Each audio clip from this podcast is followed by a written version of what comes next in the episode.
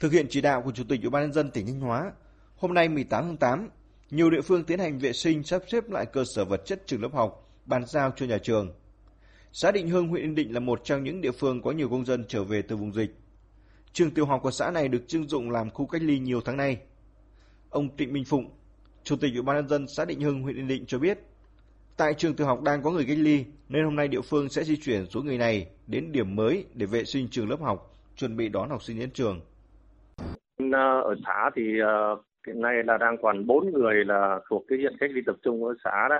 Trong đó là có hai người là đến ngày 20 nên là hết 21 ngày này và đang chờ lấy lấy cái, cái kết quả xét nghiệm này. Còn hai người nữa là 7 ngày nữa mới hết cái cái thời hạn cách ly cho nên là hai người này sẽ điêm sang trạm y tế để để để tiếp tục cách ly trong ngày hôm nay xã sẽ tổ chức cái phun hóa chất tiêu độc khử trùng với toàn bộ cái trường xếp xếp lại bàn ghế đây. Theo kế hoạch tổ chức năm học mới 2021-2022, tỉnh Thanh Hóa cơ bản thực hiện theo khung chương trình của Bộ Giáo dục và Đào tạo.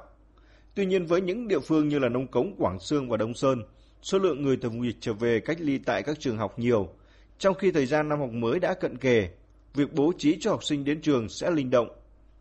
Tại huyện Nông Cống thì phần lớn các trường học đang được sử dụng làm khu cách ly. Nhiều khu cách ly đã phát hiện F0, lo ngại về thời gian các em đến trường chỉ còn ít ngày nữa, công tác chuẩn bị sẽ cập dập.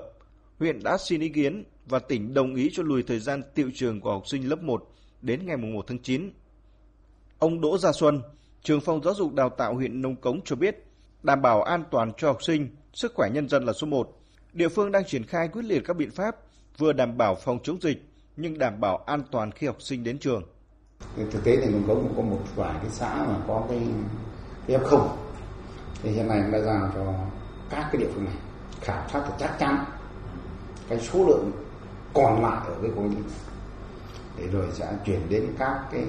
cái khu cách ly tập trung của xã, ví dụ trọng xã ví dụ nhà văn hóa thôn, hoặc là khu cách ly của trung tâm huyện, để bàn giao sớm nhất cho các cơ sở giáo dục để đủ cái thời lượng, thời gian